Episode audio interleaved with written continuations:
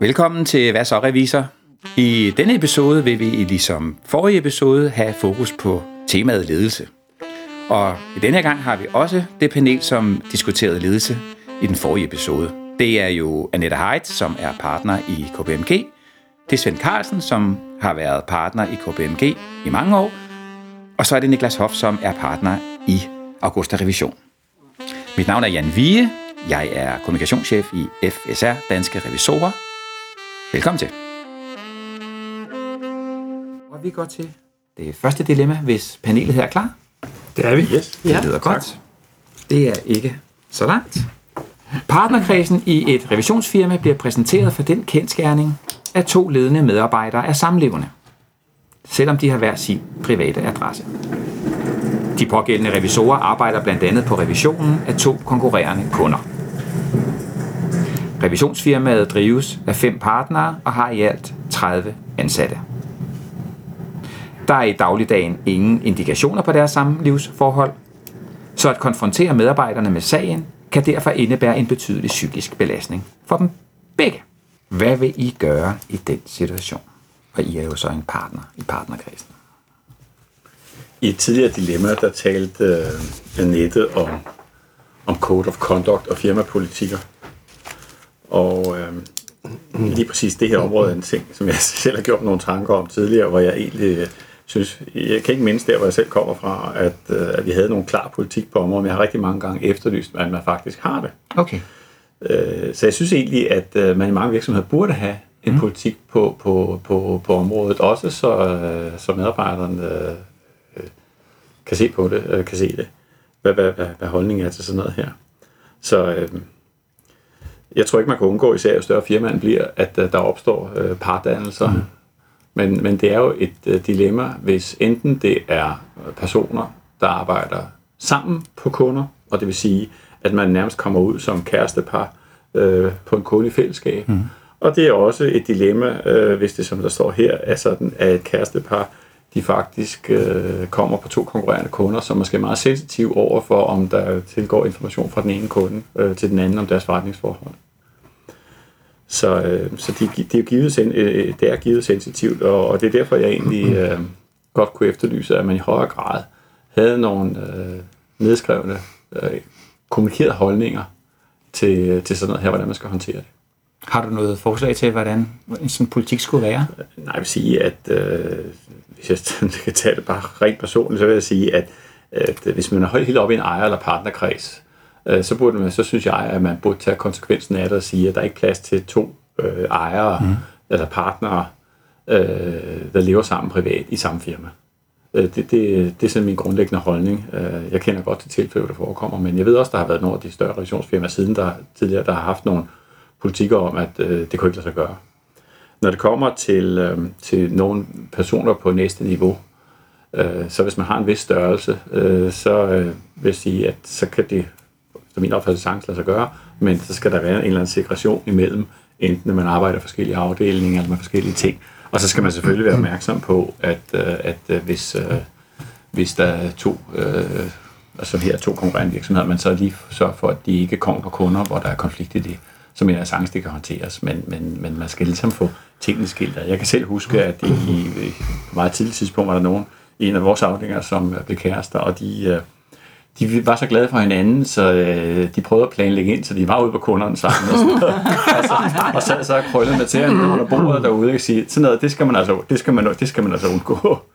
Øhm, men nu er vi så stadigvæk ikke kommet frem til, hvordan vi skal kommunikere. Nej, med nej, men det var da en udmærket indledning på det Nej, her. men man, og, og hvis vi lige bliver i, i det, hvad man skulle have stående i sin egen code of conduct, så kunne det jo være sådan noget med, at i hvert fald når man begynder at blive sammenboende, mm. øh, det er der så andre årsager til, men, men at ja. så er der i hvert fald en, øh, den øverste chef skal have det at vide, mm. så man kan tage højde for det i sin planlægning. Ja, ja. Så er det chefen, der ligesom kan prioritere, om ja. de kan komme. For jeg synes også, øh, Svend rammer det helt rigtigt, at det, det, det er jo kun et problem, hvis det er en, to sensitive kunder. Altså, det er jo ligegyldigt, hvis det er to tandlæger, for eksempel. Altså, det skal være nogen, hvor, hvor, det, hvor det er vigtigt, at modparten ikke får noget at vide om, hvad der er sket øh, i den anden virksomhed. Ikke? Det er jeg meget enig med dig i. Det, tror jeg, at de sidder der hjemme over middagsbordet og udveksler oplysninger om de her to kunder? Det kan vi jo ikke vide. Nej, vi kan ikke vide det, men mit udgangspunkt, hvis det her det, det er to ledende medarbejdere, så det, vi går ud fra, at det er to kompetente medarbejdere. Ja. Øh, og hvis øh, altså, den fortrolighed, øh, revisorer arbejder med, så vil jeg tænke, at de er meget påpasselige, og at de ja. ikke siger noget til hinanden om øh, de respektive kunder. Det vil være mit øh, udgangspunkt. Ja, det er Helt enig. Øhm, og jeg er helt enig med Svend i, at det er, vil være godt at have sådan nogle generelle retningslinjer. Øhm, et andet sted, hvor man skulle have generelle retningslinjer, det er netop det der med, hvad er det for informationer, vi udveksler internt i firmaet mellem kolleger. Mm-hmm. Øh, fordi det er jo ikke øh, bare, så, om man så må sige, frit slag øh, og alt muligt diskussion af kunderne. Altså man udveksler informationer internt på et need-to-know basis. Altså, øh, man, man kan man øh, kommunikerer selvfølgelig internt på et team, og man kan også kommunikere med nogen uden for teamet, hvis at man har behov for sparring. Det er selvfølgelig ok, men man kommunikerer ikke med andre kolleger, hvis det bare er for at sladre, om jeg så må sige, om, om kunder. Så det håber jeg jo, at øh, det også har været i talesat øh, på det her kontor. Og så vil jeg egentlig være ret tryg ved, at øh, de absolut ikke talte om de respektive kunder øh, derhjemme. Det, det eneste, jeg tænker, det er, at hvis de to kunder øh, ligesom får at vide, at Præcis. her er et kærestepar, der reviderer, så det vil kunderne ikke være glade for. Så det er mere den der perception fra kundens side, så, og hvor kunden måske ikke forstår, hvor alvorligt revisorer tager tavshedspligten og fortroligheden. Så af den grund vil jeg nok foretrække at flytte en af dem. Det, det er jo lige præcis den kommentar, jeg havde til det. Fordi det, det vil ikke være særlig fedt som partneren, hvis en af kunderne ringer og hører, prøv at høre, jeg kan høre, at ham, der reviderer ud hos os, hans kone eller kæreste reviderer konkurrenten, som vi jo har meget tætte skodder. Det er en rigtig lortig situation ja. som, som partner der, ikke? Så, så jeg, det er jeg meget enig med dig i det sidste. Vi, vi bliver nødt til at finde en løsning på det her, og i mine øjne, så kan de to ikke være på hver sit team, hvis det er øh, to øh, konkurrerende kunder med, med meget sensitive oplysninger. Så bliver vi nødt til at flytte den ene ud af teamet.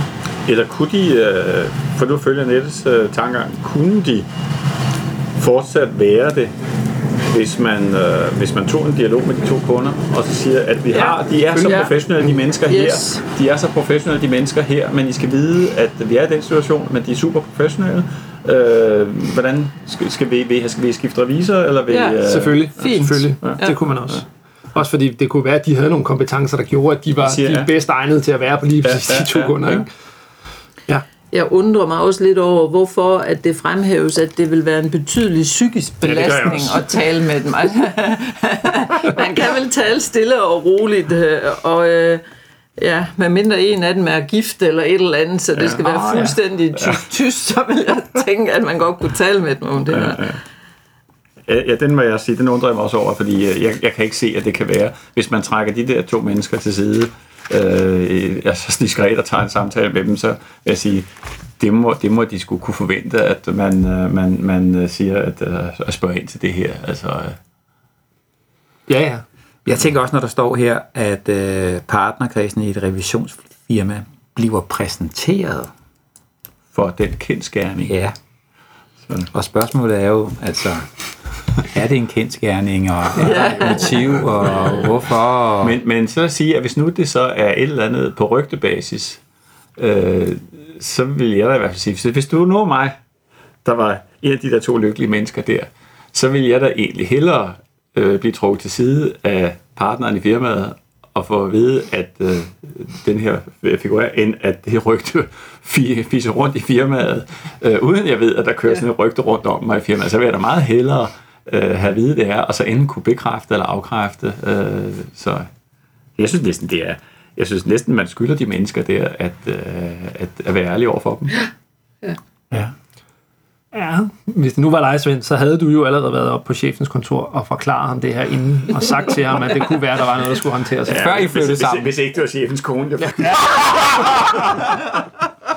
Det er rigtigt. Øh, hvordan vi, hvad vi rent faktisk så gøre her? Altså, vi har... Skal de selv bestemme, hvem der skal bevare kunden, eller skal, de, skal partnerkredsen bestemme det, eller hvad er sådan... Hvad er næste skridt? Jeg synes, det er Nettes forslag med lige at spørge de to kunder, hvis man ellers tør det, Ja. øh, er en rigtig god måde ja. at, at løse det på. For det Ja. jo godt være, at de siger, jamen ved du hvad, det, det har vi ikke noget problem med. Vi tror på, på at de ja. kan holde... Men hvis nu... Men steppet før, det må jo være, at du tager en samtale med de to Yes, personer ja, ja. internt i firmaet. Ikke? 100 procent, 100 procent. Ja. Øh, Men hvis så et af de to konkurrerende firmaer siger, men det, det går ikke det her. Jamen, så går det ikke. Nej. Nej. Men det har vi jo også alle sammen for så vidt har sikkert været ude for, at øh, måske hos en selv, at man er revisor for en virksomhed, og så får man muligheden for at blive revisor for en virksomhed, der er konkurrerende og ligger indenfor. Ja. Mm-hmm. Og der har jeg da i hvert fald rettet henvendelse til den kunde, jeg har i forvejen og sagt, Ja. Ja. øh, jeg har fået en henvendelse om det, og revision af den her virksomhed. Øh, jeg kan godt håndtere det her, men øh, hvordan vil I have det med det? Og jeg har både prøvet at få ja og nej øh, til sådan nogle situationer.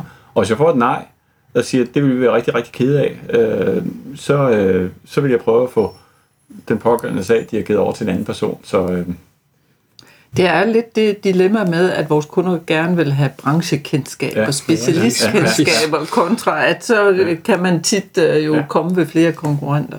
Så, så øh, jamen, det er kunden, der træffer den beslutning. ja, netop om du vil have specialisten, eller du, Ja. vil, have, eller du vil have fortroligheden. Ja. Altså, og fortroligheden kan vi jo godt håndtere alligevel, ikke? Men, Men I vil lade begge medarbejdere, for, hvis, hvis de under en samtale siger, at den er god nok, vi er flyttet sammen, og mm. vi er kærester, I vil lade begge forblive i virksomheden. Ikke, der er jo både tavshedspligt elementet, men Hvis der er jo ikke- også den her overordnede hvis politik. ikke de har, hvis ikke de har, har forbrudt sig med, mod nogen andre, eller været illoyale, så... Ja. Øh, altså, jeg kan da godt forstå, at hvis, øh, hvis der opstår sådan et parforhold, at man ikke øh, farer lige til arbejdsgiver med det samme, ja. og, siger, det kan jeg da godt forstå. At, Det er helt øh, nyt, og vi ved det er ikke. nyt, og, ja, ja, ja. ja. Ligesom du sagde indledningsvis, Svend, altså, så, så skal de selvfølgelig ikke komme på de samme kunder. Nej. Men, men derudover, øh, afhængig af firmaets størrelse, nu er her 30 ansatte, altså hvis de selv håndterer det professionelt, øh, så det ikke påvirker deres arbejdsdag, så øh, kan jeg heller ikke se noget problem i, at de bliver begge to. Men måske har de været nervøse for, om de kunne få lov at blive begge to. Det er derfor, de har holdt det lidt skjult. Det kunne også være en mulighed. Ja. Så derfor igen øh, tilbage til Svends indledende forslag med at have nogle klare retningslinjer på det her område, inden situationen opstår. Det er da en god idé. Jeg kan så give en anekdote fra mit tidligere arbejdsliv, som dog ikke var på et revisionskontor, men det har samme, den samme struktur. For der var det sådan, at direktøren han rendte med en af sælgerne. Og der var det sådan, at, øh, at han øh, til gode så i sit, øh, i sit øh, altså i tilrettelæggelsen af arbejdet og i det hele taget, der blev øh, der blev der gjort forskel for folk, og det brød vi kollegaer også ikke om. Så det er som du siger, Nette, at øh, sådan havde vi det i hvert fald der. Det skal håndteres professionelt, og der må ikke være gjort forskel, men det kan jo godt ske, mm. fordi vi er jo mennesker alle sammen. Mm. Yderligere kommentarer til kæresterne på revisionskontoret? nej. Anden dilemma her i episode 4. Det lyder sådan her. Du er partner i et mindre revisionsfirma med i alt 8 ansatte. To partnere inklusive dig. Fem faglige medarbejdere og en sekretær. I forbindelse med persondatareguleringen i maj 2017 strammede I op på en helt række punkter i jeres datahåndtering. Det er dog stadig sådan, at opgavedokumentationen, uanset om den er på papir eller er elektronisk lagret, er tilgængelig for alle i virksomheden. Dette besluttede du og din medpartner i foråret 2017. Alle medarbejdere måtte have en sådan adgang af hensyn til at kunne besvare kundehenvendelser i tilfælde af fravær. I var derfor af den opfattelse, at dataadgangen kunne begrundes som nødvendig af hensyn til jeres opgaveløsning. I jeres virksomhed har I udpeget en kan mærk med to års erfaring hos jer som dataansvarlig. I sidste uge var vedkommende på et kursus, der var arrangeret af et større advokatfirma. Medarbejderen vendte hjem med en smørbrødssæde om forhold, hvor I efter hans opfattelse ikke levede helt op til reglerne. Så det var lidt GDPR, som vi jo alle sammen taler om i øjeblikket. Også på revisionskontorerne, eller måske endda især på revisionskontorerne. Jeg kunne egentlig godt tænke mig at høre her, øh, hvad I har gjort øh, i KPMG, og hvad I har gjort i Augusta Revision, øh, og hvad I har af erfaringer med det her efter et par års tid nu. Øhm, det, det er jo dejligt med sådan en medarbejder her, der har været på, på kursus og kommer hjem med noget oplæg. Altså det er vel det første, man skal gøre i revisionsfirmaerne, det er at sætte sig ind i, i de her regler. Vi har jo haft øh, reglerne længe, men øh, øh, med den øh, nye lov, eller opdatering, der trådte i kraft maj sidste år, så er der jo øh, kommet skærpet fokus på det, ikke bare i revisionsfirmaer, men også ude hos vores kunder. Øh, og kunderne spørger jo også øh, revisor omkring de her regler. Så punkt et, det er da, at det er en rigtig god idé, at der er nogen i firmaet, der ved noget om det her. Øh, og det er en god idé, at der er nogen, der har specialistviden om det, øh, men også, at øh, alle i firmaet øh, har en tilstrækkelig øh, viden om det. Jeg tror, det gælder for os alle, at øh, vi har fået et anderledes forhold til persondata øh, og håndtering af persondata. Øh, tidligere, der har vi nok øh, hver især været glade for diverse lister over kontaktpersoner og øh, CV'er på potentielle medarbejdere osv., øh, og ikke tænkt nærmere over, hvordan de blev distribueret og delt osv. Øh, så den der awareness om, hvad de nye regler indebærer i det daglige arbejde, er det rigtig vigtigt at få talt om og få undervist i, i firmaerne. Ja. Gik dit spørgsmål på, hvad, hvad vi konkret havde gjort ude ja, i vores ja, firmaer? Ja, det var faktisk sådan mere overordnet, så kan vi gå til den her ja. bagefter. Fordi Jamen, det var... Jeg kan godt fortælle, at vi ude ved Augusta Revision har hyret et eksternt bureau, der kommer ud og gennemgiver. Det er et tidligere FSR-ansat, der har det firma nu. Okay.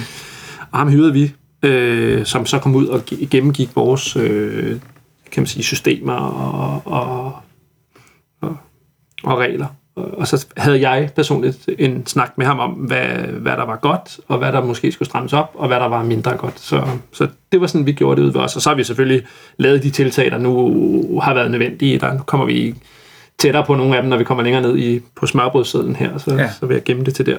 Ja. Ja. Men det har vi gjort. Ja. Vi er så små, så vi kan jo ikke sætte en, en medarbejder eller to af til at skulle sætte sig fuldstændig ind i reglerne selv. Så jeg har været lidt ind i dem, men, men tænkte så, at det var bedre at få en, en ekstern ekspert udefra, der, der kunne hjælpe os. Det har vi gjort. Ja. Hvis jeg så lige skal runde af med at være helt konkret om, hvad vi har gjort i KPMG, mm. så har vi et team af GDPR-specialister, som også rådgiver kunderne om det her. Så på den måde har der været en viden forankret, og det har jo så gjort, at, at de egentlig har øh, også lavet et, et internt projekt omkring det her, hvor at vi, øh, ligesom du fortæller om, jamen, har været igennem alle vores processer og systemer og sagt, jamen, hvor har vi nogle gap imellem, hvad vi gør og hvad vi skal gøre efter de nye regler, og hvordan får vi øh, de gaps lukket. Øhm, og så også er, er i gang med at undervise øh, medarbejderne i det. Øh, derudover så øh, har vi også øh, ageret i forhold til kunderne. Altså vi har opdateret vores generelle forretningsbetingelser, øh, der, altså tillæg til vores aftalebrev, mm-hmm. øh, og så har vi opdateret vores øh, privacy statement på vores øh, hjemmeside, sådan at vi mere udførligt fortæller om, hvordan vi håndterer øh, øh, persondata. Mm-hmm. Jamen, så lad os gå til casen her fordi der er jo vores kan mærke af det her kommer tilbage med en smørbrødsæd af ting, der øh, efter hans opfattelse og det kursus fra et, på et advokatfirma, øh, som han har, han har været på. Hvad, øh, hvad kunne I forestille jer, det drejer sig om? Jeg vil godt lige tage et skridt tilbage, fordi ja. Jeg faktisk, i stedet for at jeg bare kommer med mine råd, så er jeg meget enig med Annette i, at det er faktisk ret fedt, at vi har en medarbejder, der har været på et kursus, om, som kommer tilbage med noget viden, og, og, og ligesom, det viser jo, at han har været engageret i det kursus her. Ja, ja. I øvrigt et kursus, som i hvert fald i, i vores revisionsfirma er jo kun er relevant for os selv. Det er ikke noget, vi, vi rådgiver vores kunder om. Så, mm. så han har været på vores vegne. Ja, ja. Så det er super fedt, at han kommer hjem med den her smørbrødsseddel. Ja. Og så er der så to ting, øh, to måder at håndtere det på, synes jeg, fordi jeg er ikke enig i, i de mangler, han, han ligesom pointerer. Der er noget af det her, jeg ikke mener, vi bør lave. Det skal jeg nok komme ind på. Men, men så kan man enten vælge jo bare at sige, det synes jeg ikke, fordi sådan og sådan, men jeg kan bedre lide, at man siger til ham, ved du hvad, det er nogle gode øh, pointer, du har. Kan du ikke lige finde ud af, hvordan reglerne reelt er, sådan så man også lærer dem at søge viden. Jeg synes meget, det, det er vigtigt for os, som, som nu er jeg ikke så, så gammel, men, men også lidt, lidt, lidt ældre i, i firmaet, at lære de unge at, at søge viden selv, fordi ja. det er altså det, som er det er helt afgørende. Ja. Om, ja. når man skal blive en god revisor. Så, så det vil jeg gøre, og så vil jeg bagefter diskutere med ham om det, han er kommet frem til. Og det kunne blandt andet, man kunne godt give ham råd, ikke? Sige, prøv, prøv at finde ud af, hvad datatilsynet for eksempel siger om de her forskellige punkter. Der er, nogle, der er nemlig hjælp at hente der på deres hjemmeside. Det vil jeg nok... Øh, Rigtig godt forslag. ja. Fordi du mener, at det der, det, der står på listen, det kunne være en indikation af, at det er ting, han har suget til sig under et eller andet ja. foredrag eller indlæg, og så, og så, har, han, så har den pågældende medarbejder øh, taget det for givet, og så legnet det op yes. på smørbrødsæden, uden, at, uden måske at have gravet sig fuldt dybt ned i at have sin egen holdning ja. til det. Ja. Og jeg synes, og det, og det er jo noget, man oplever af til, at når folk kommer hjem fra kursus, så har ja. de hørt noget, og, og det er jo positivt, at de har hørt det, men, men de har ikke altid lige hørt efter, i, i hvilken sammenhæng det her krav er gældende, ja. og hvem det er gældende for. Og det, det er det, jeg gerne vil lære ham at sige. Forhold sig lidt kritisk til det, man får at vide. Ja. Ja, han siger jo for eksempel, at, øh, at virksomheden her bør have en databeskyttelsesrådgiver. Ja. Er det, øh, er det nødvendigt? Er det en god idé? Hvad, hvor står vi? Og der, der vil han jo få hjælp, hvis han gider at gå ind på datatilsynets hjemmeside, fordi der er det jo meget klart, at det er der slet ikke behov for i den her virksomhed. Altså okay. det, er, det er sådan kun for virksomheder, der, der behandler personfølsomme data i meget stort omfang. Øhm, øh, jeg tror faktisk, de skriver noget med, at det er, hvis man har som kerneaktivitet at behandle personfølsomme ja. oplysninger, og det er der jo slet ikke tale om her. Det er jo revisionsfirma. Så så, ja. jeg, jeg synes det faktisk, at det her revisionsfirma meget fornuftigt øh, har udpeget den her revisor som dataansvarlig. Ja. Og, og en dataansvarlig, det er jo noget andet end databeskyttelsesrådgiver. Yes. Så, så det, der er vigtigt, det er vel, at man forankrer det hos en person, der ligesom er ansvarlig. Mm. Mm.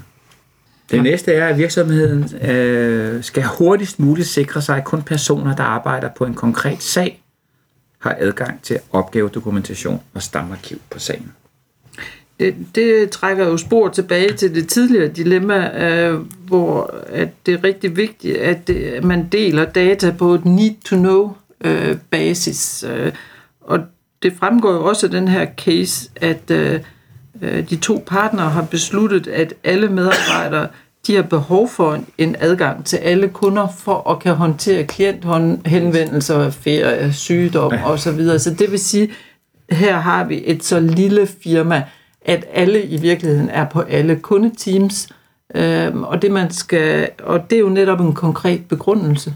Og ja. man skal have en konkret begrundelse, når man deler data. Så øh, øh, igen, så går han nok lidt for langt ud over stemmerne her i sin krav.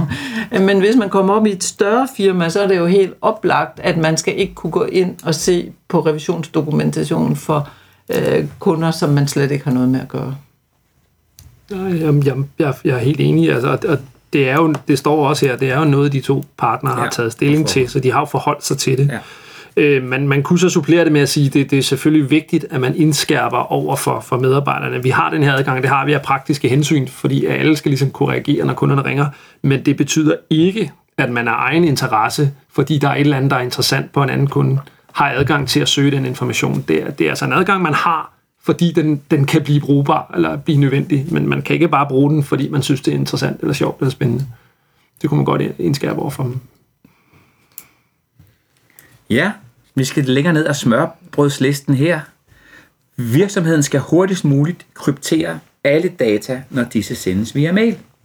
Hvad ja, jeg sige til altså, det? Hurtigst muligt, det, det er sådan set for sent på nuværende tidspunkt, fordi 1. januar i år, der, der, der, skal, der var det hurtigst muligt. Der, der skal, ja. Men det er ikke alle data, det er alle persondata.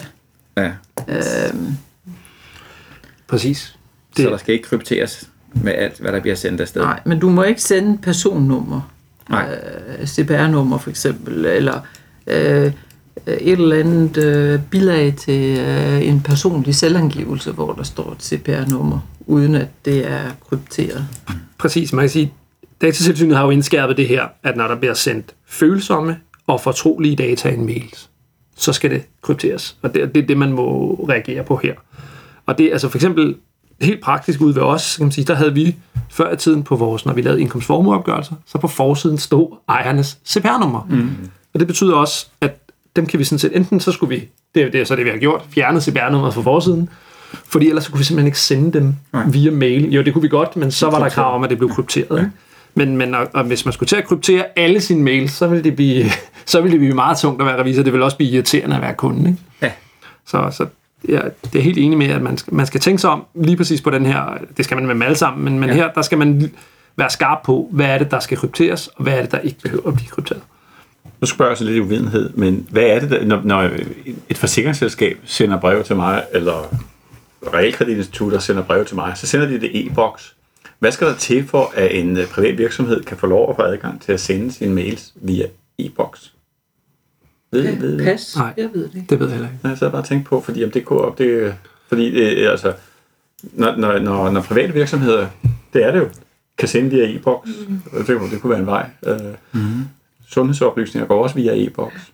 Men, men øh, jeg har tænkt over, at, at øh, for eksempel øh, min øh, personlige bank har sagt, at de ikke vil have mails fra mig mere. Nu skal jeg gå ind i deres Ja, i system deres og system. kommunikere derinde, og det tror jeg også er for at sikre sig mod, at, Ja, at øh, man ikke kommer til at kommunikere om, om Fint. følsomme persondata. Nu, nu uden at jeg på nogen måde er ekspert på området her, men så, så, så tror jeg faktisk også, at der er jo rigtig mange forskellige måder at kryptere på, når man sender sådan en mail her. Og jeg tror, at, at den, som datatilsynet i forbindelse med sendelsen af mails, øh, den, den kan man sige, betingelse, de har sat op, det er faktisk den nemmeste af dem. Og det er forstået på den måde, at det er bare i, i overførselen, når pakken bliver sendt fra den ene computer til den anden computer, så er det i, i skyen, eller hvad man kalder det, i, på vejen fra den ene til den anden, det er der, den skal være krypteret. Den behøver ikke at være krypteret, når den rammer postkassen i den anden ende. Og det er der ret stor forskel på. Øh, Godt, vi skal videre med smørbrødsedlen her. Alle i virksomheden bør deltage i et kursus om persondatasikkerhed.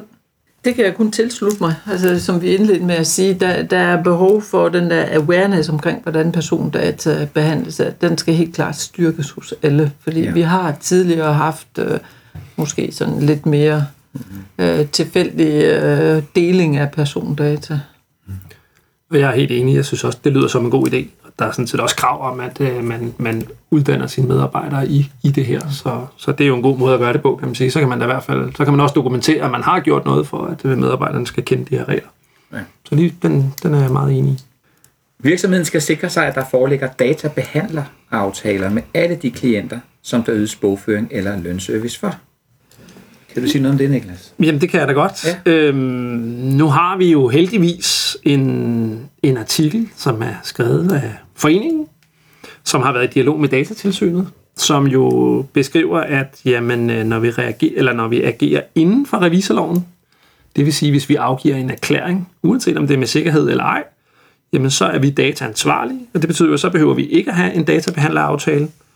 Men laver vi øh, ydelser, som øh, der ikke er en erklæring med, jamen så, øh, så er vi databehandlere, og så skal der være en databehandleraftale. Det kunne fx være, hvis vi kører lønbogholderi for dem, hvis vi bogfører for dem, og ikke giver en erklæring på vores bogføring, jamen så skal der være en databehandleraftale. Men, men er vi i situationer, hvor vi afgiver erklæringer på det arbejde, vi laver for kunden, jamen så, så behøver vi det ikke. Så det er, i hvert fald, det er i hvert fald den måde, øh, jeg har håndteret det på. Ja, det, der var ikke så meget dilemma der. Det var, Øh, Der, der, kommer, der kommer jeg til at, at øh, lige øh, sige, at det er ikke sådan, jeg har opfattet det. Altså, jeg er helt enig i, at når vi reviderer, så er vi, øh, så er vi dataansvarlige. Øh, men hvis vi påtager os andre opgaver for en revisionskunde, Mhm. så mener jeg godt, at vi kan komme øh, til at være øh, databehandler i de der andre opgaver. Og det vil sige, hvis at øh, vi udfører lønservice for en kunde, så er vi databehandler, når vi laver den assistanceopgave. ja, med mindre du afgiver erklæring på den opgave. Ja, men nej, du Men det- det vil du ikke gøre på løn. Nej, nej, nej, nej. Men- men bogføring- okay, så er bogføring- vi enige. Ja. Ja. Ja, for, altså det vil sige, hvis at man nu øh, kører hele lønbogholderiet Ja. For en revisionskunde, så er vi enige om, Yes. at, at så er vi data. Det, det kan man sige, det, det er primært bogføringsopgaven. Ikke? Altså hvis du laver den, og så i øvrigt giver en assistanceerklæring på Yes. selve bogføringen, så kan du slippe Ja, for og det. det, og det er jo heller ikke sikkert, at du i bogføringsopgaven kommer til at håndtere persondata. Nej, nej. Det kommer Nej, an på, hvad det er for bilag, du får i forbindelse Ja. med bogføringen. øh. Men, men hvis vi nu siger, at vi skal lave lønservice, øh, så, så får vi jo persondata, og så skal der være en, en databehandleraftale, der kan, øh, og fordi vores, der er vores kunde så dataansvarlig, så der er det sådan set vores kunde, der skal sikre sig, at vi behandler deres data ordentligt. Øh, og og øh, tit så er det nok revisor, der er den mest professionelle part i det her. Så, så det er revisor, der ligesom skal sikre, at der er en eller anden aftale. Øh, Og der synes jeg, at en enkel måde at, at gøre det på, det kan være, at man opdaterer sine generelle forretningsbetingelser, så de sådan set indeholder de elementer, der er tilstrækkelige. En, en anden oplagt øh, opgave, det kunne vel også være sådan noget opbevaring af kundemateriale, ikke? Hvis man altså, beholder bilagene fra år til år, eller endda måske holder dem i flere år, ikke? Så, så vil vi formentlig også være i en situation, hvor der skal være en databehandleraftale. Ja, og, og det vil jeg sige, øh, at, at det er også noget, man bør tænke over øh, i forbindelse med sit GDPR-projekt. Altså få slettet data. Revisorer, de elsker data, og de elsker at gemme dem osv. Nu skal vi ligesom til at sige, at vi skal kun gemme data, hvis der er et konkret behov. Øh, et konkret behov, begrundet behov, et lovkrav eller noget. Ellers så må vi have dem slettet. Ja, hvis det er bilag, så send tilbage til kunden. Præcis. Det vil være dumt at slette dem. Ja. Ja. Og så til allersidst på smørbrødsedlen. Virksomheden skal hurtigt, hurtigst muligt have en erklæring om sin datasikkerhed. Øh, altså, Foreslår han. ja. Så tror jeg, jeg skal prøve at spørge ham, hvad han tror, sådan en erklæring den koster. Og hvad den skal bruges til. og hvad den skal bruges til i, Ja. et, øh, i et lille revisionsfirma. Ja. Øh, altså, de der, i mine øjne, de der erklæringer er, er primært, synes jeg, mindet på virksomheder, som opbevarer data for andre, sådan så at deres kunder har en interesse i at vide, at det bliver behandlet ordentligt, og, og så får man så en, en erklæring fra dem, der nu opbevares revisor om, at der, er- der er tjek på tingene. Og, og det er der jo ikke tale om her. Så, så det vil jeg synes var skyde øh, gråsbog med, med kanoner i, i det her tilfælde. Ja, vi er helt enige om, at der er jo ikke noget lovkrav om, at der skal være en erklæring. Øh, Men vi har oplevet en efterspørgsel fra kundesiden omkring, øh, at øh, de forventer, at KPMG på en eller anden måde kan bekræfte, at vi har en sikker behandling af data. Øh, Og der er der jo to veje at gå. Øh, En øh, erklæring, som FSR's medlemmer jo sælger. Øh, Der er jo et udmærket koncept, så man kan få en revisor til at afgive en erklæring omkring datasikkerhed. Øh, Eller man kan jo vælge at få en ISO 27001-certificering. Øhm, Og, og der har vi øh, internt øh, vurderet de to muligheder, fordi at vi har kunnet se, at øh, for, fra mange store professionelle kunders side har der øh, været krav i databehandleraftalerne om, at de skal kunne komme og auditere os, for eksempel, eller de har stillet andre krav til os. øh, Og, og det ønsker vi ikke, at hver enkelt kunde hos os har forskellige krav. Så det har været for at imødekomme den efterspørgsel, og så har vi valgt at, at gå ud af ISO 27001-vejen øh, og blive øh, certificeret her inden sommerferien. Okay. Men, men det synes jeg også er langt mere relevant, kan man sige, i, i den størrelse virksomhed, du kommer fra. Ja. Altså kan man sige, tager vi de 10 Ja. ja. største virksomheder herhjemme, altså revisionsvirksomheder i Danmark, så kunne man sagtens forestille sig, at de alle sammen mm. gik ud og fik sådan en erklæring, men, men jeg tror, at i, en, i, en, i et revisionsfirma med otte ansatte, der vil du se meget tæt på nul. Ja. Ja. Og, og altså, vi, vi øh, udfører faktisk også erklæringsopgaver omkring øh, datasikkerhed, og der kan vi se, at der er et stigende, en stigende efterspørgsel efter det. Øh, så jeg tror også, at der er andre typer virksomheder, der opbevarer, eller oplever, at deres kunder ligesom Ja. ja. dem, I skal have Ja. ja. et eller andet. Ja. Fint.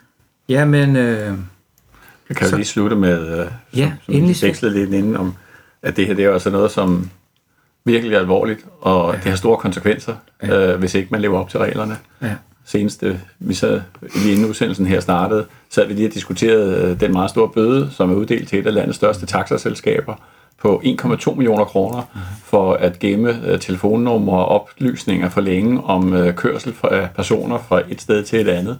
Øh, 1,2 millioner kroner i bøde, det er altså det er hæftigt, og det er det, der ligger og venter derude, hvis, hvis ikke man er skarp på de her regler. Det var en fin afslutning på et emne, som er på mange slæber i øjeblikket, og som nok ikke lige forstummer med det samme, men måske snarere tværtimod bliver øh, vigtigt, eller også fortsat bliver vigtigt, fordi jeg har også hørt noget om, at datatilsynet ikke stopper her, men, øh, men nok fortsætter ned ad den her vej. Tusind tak til jer. Selv tak. Tak.